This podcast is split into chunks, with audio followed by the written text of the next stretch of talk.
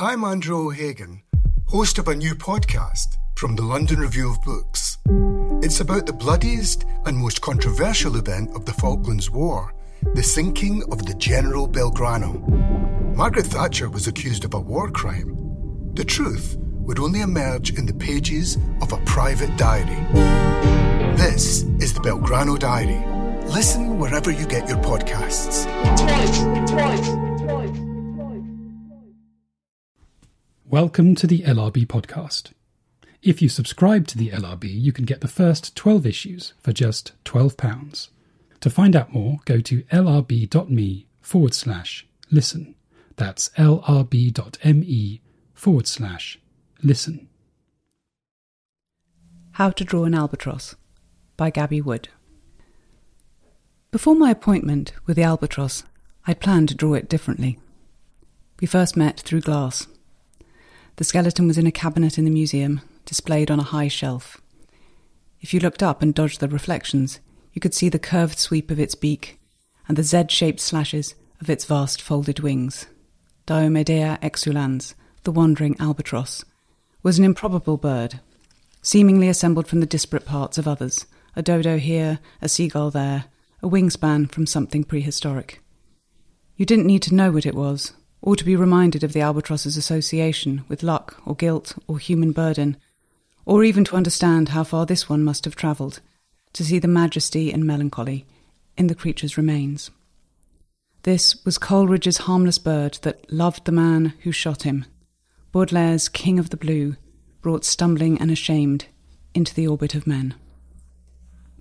You could make a research appointment, I discovered, at UCL's Grant Museum of Zoology, and the albatross would be taken out of the cabinet so you could see it up close.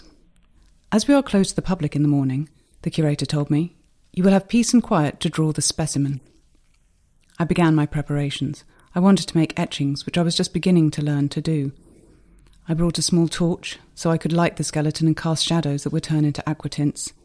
I found photographs of other albatross skeletons online and tried to map out a three plate print separated by thin vertical gaps, like a Japanese woodcut.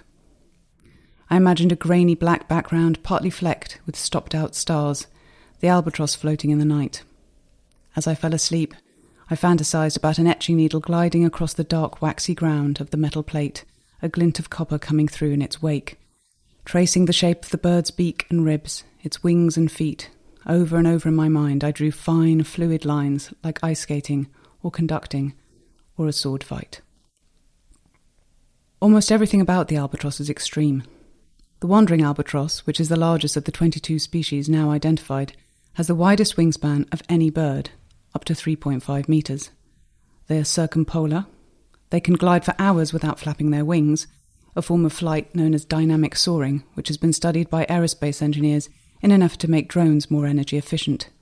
They mate monogamously and for life, after spending years practicing elaborate courtship dances, but they only see their partners once every year or so, when they meet to produce a single egg. Until they're old enough to breed, which can take up to a decade, Albatrosses live in the air, never touching the earth. The oldest bird in the world, or at least the oldest any human has been able to track, is a Laysan albatross that still hatches a chick every year on an island midway between Asia and North America. She is thought to be 69 and to have flown a distance equivalent to circumnavigating the Earth 120 times.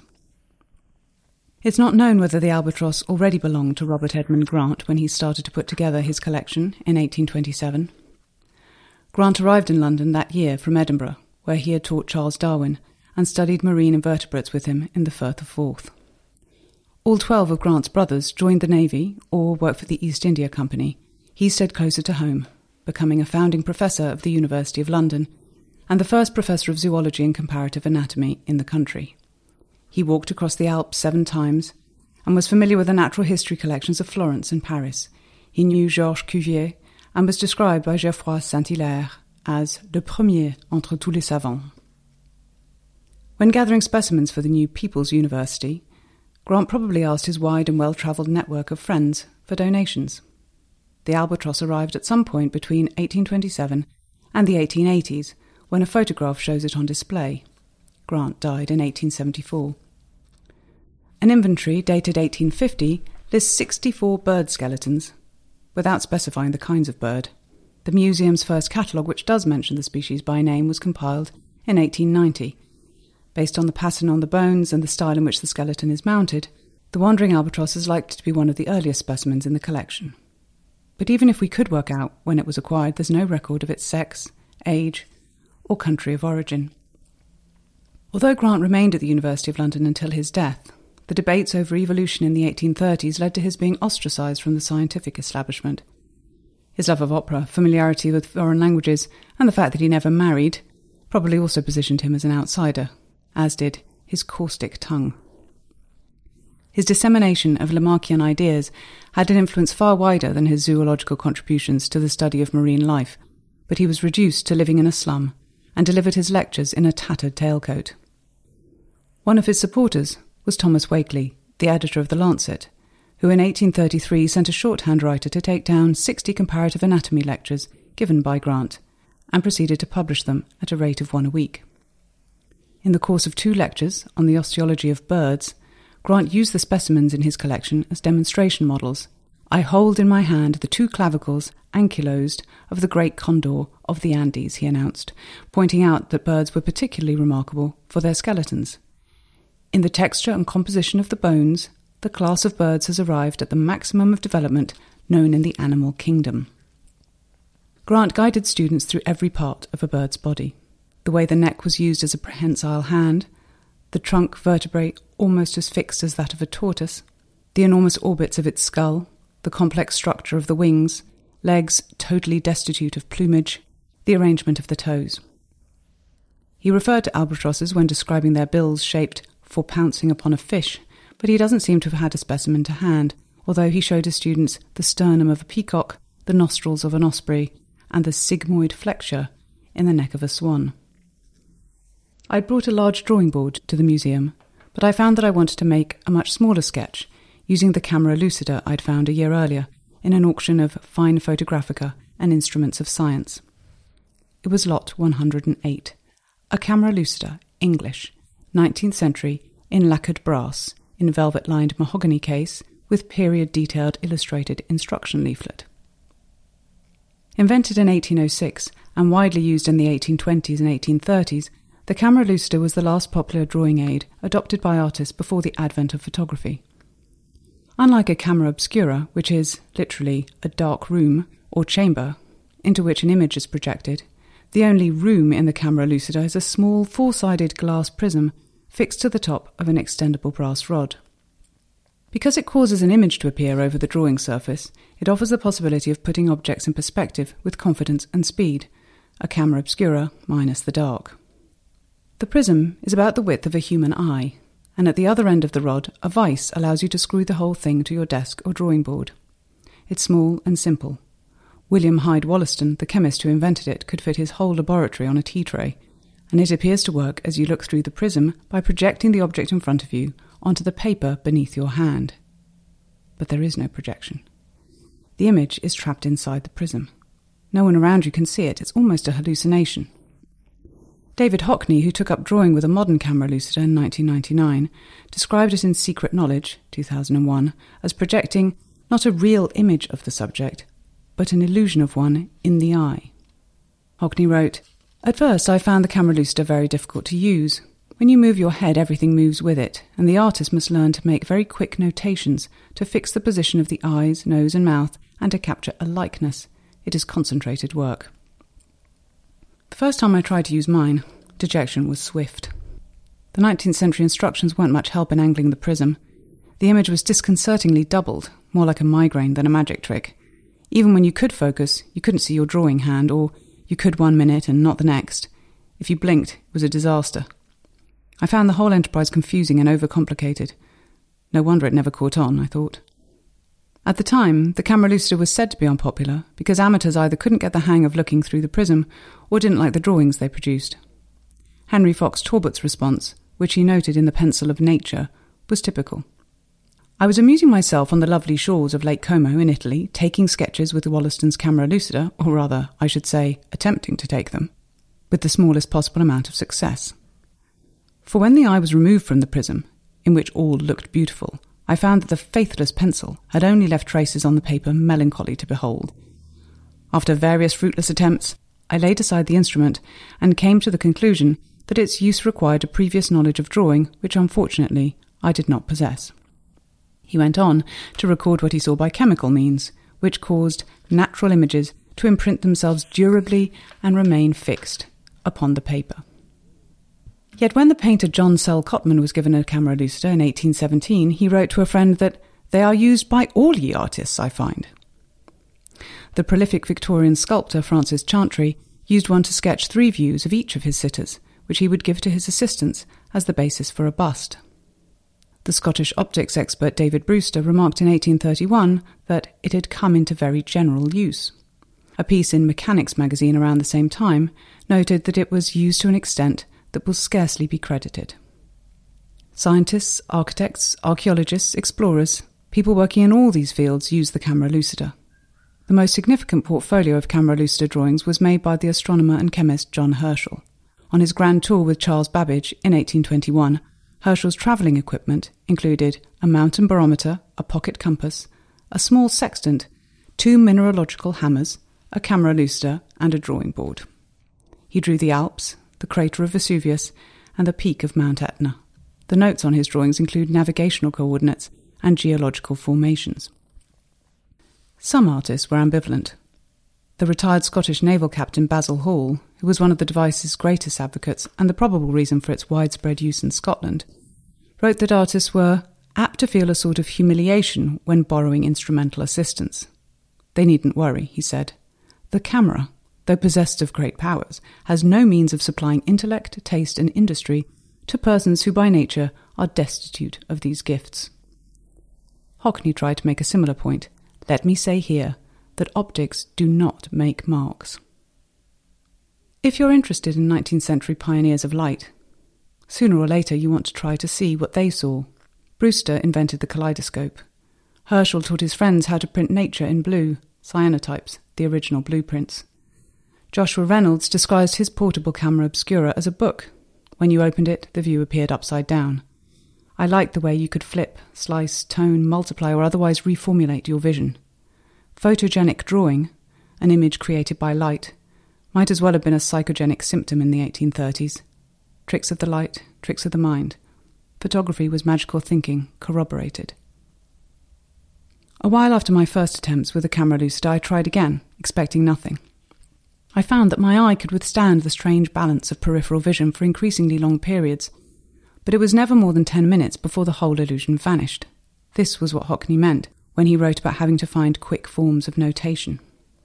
One thing that was especially odd was that even if you could just about see your hand, you couldn't see the marks it was making. The drawing was indistinguishable from the illusion. The process was like drawing blindfold, only it was really the opposite a surfeit of seeing. The wonkiness or wooziness of the drawings was like automatic writing. They were accidentally expressive. If you were after exactitude, this was no way to go about it, but if you thought of the prism as producing an apparition, reminiscent of Pepper's ghost, then the drawings were just right, as if summoned during a seance. Eventually, what Talbot found maddening felt liberating to me. In weekly life drawing classes, I had developed a correctness compulsion. When I realized I was capable of producing a decent likeness of a person, I was seized by an urge to repeat it, fueled by adrenaline and an appetite for accuracy. The results were stiff and disappointing. The camera lucida offered the opposite, something that was impossible to intend fully. The drawings were semi conscious, made at great speed in order to record an illusion, the way you might wake up and try to write down what had happened in a dream. My favourite results were those that didn't look quite like something I'd made, yet felt like something I meant. By the time I used the camera lucida in the museum, I'd spent several months grappling with the strange proposition offered by its prism. I'd read that the image was sharper if you held it over a dark drawing surface, but that didn't make any sense to me until the smoked metal etching plate was beneath my hand. Suddenly the albatross skeleton appeared on it, bright, spectral. The process was different from the way I'd imagined it. There was a drag, almost a dance, under the needle, a tiny jump of resistance in the copper. Without seeing what you were doing, you could feel it more keenly. It wasn't like ice skating at all. As a novice etcher, I have spent quite a bit of time thinking about states. Although I'd seen references to an etching state, second state of fall, fifth state, and so on, I hadn't really taken in what it meant. When you make an etching, you tend to work on it in layers, and often over a long period. Painters do that too, but when you're etching, the only way to see the result is to print it. Apart from anything else, the print is backwards in relation to the plate. The finished plate, which can be used for hundreds of near identical prints, would have produced printed records of its younger selves, or states. Of course, you don't have to call your early trials states, you could just call them rubbish and throw them in the bin. But artists often make editions of different states, and collectors might acquire several of them. There's an acknowledgement when dealing with this medium that one image is haunted by its ancestors or alternates. Most people in my etching class felt, as I did, that their fear of the blank page was intensified when the page was made of metal. The permanence of the marks seemed alarming. But one of the first things you're taught is the flexibility of the etching plate. Making a change on metal is more laborious than rubbing something out on paper, but metal is much more durable and will withstand more changes. You can bite with acid or burnish off weeks of work and begin smoothly again, printing an image that looks as fresh as it did at the start. Once you grasp the notion of states, you realize that etching is a process in which changing your mind is part of the grammar. If you insist on planning everything in advance without leaving yourself open to chance and to the effects of time, you're not really speaking the language of etching. Don't block the inherent characteristics of the process, our tutor told us. The image, he said, should be restless. When you look at the different states of prints by Rembrandt or Goya or Manet or Degas, you can trace their changing intentions. For instance, a self portrait made by Degas when he was 23 began as a light etch with fine, spaced out cross hatching. Later it became richer, the lines dense and black, yet remained a faint idea of a self. The hands unfinished, the features withheld within shade. The first state might be mistaken for hesitation. The second proves it to have been restraint, now more explicitly delivered. When an etcher thinks a plate has reached the end of its lifespan or doesn't wish to authorize further prints, she or he can cancel it by scratching lines across the metal. This early self portrait was one of 21 plates cancelled by Degas with a diagonal slash, then sold to his dealer Ambroise Vollard. After Degas' death, Vollard made editions of 150 prints from each of these.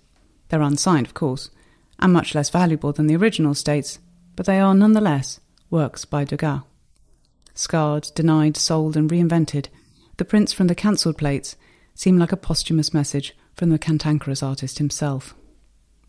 Rembrandt, the godfather of etchers, was better known in his lifetime for his prints than for his paintings, and would sometimes return several years later to a plate, continuing to play with the process. A few of the changes he made were dramatic, an entire crowd scene removed and replaced by architecture, for instance. Other changes were tiny. A key added to the side of a stove, a bonnet swapped for hair.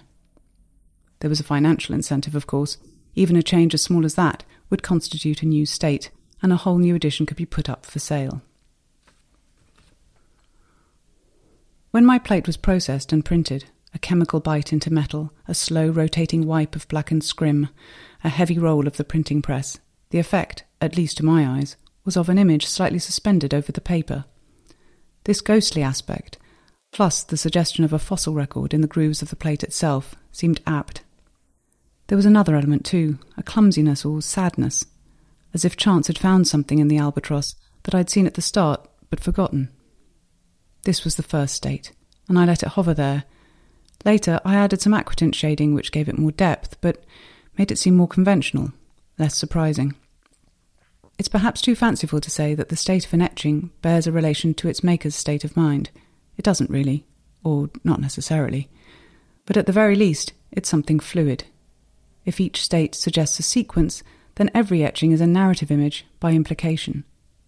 This idea pleases me more than I can explain the work of art as open ended train of thought. I had made another appointment to see the albatross in April, but went back before then. I wanted to try etching on a bigger plate, and I had an idea too for a series of etchings of specimens in the museum skeletons drawn with the camera lucida.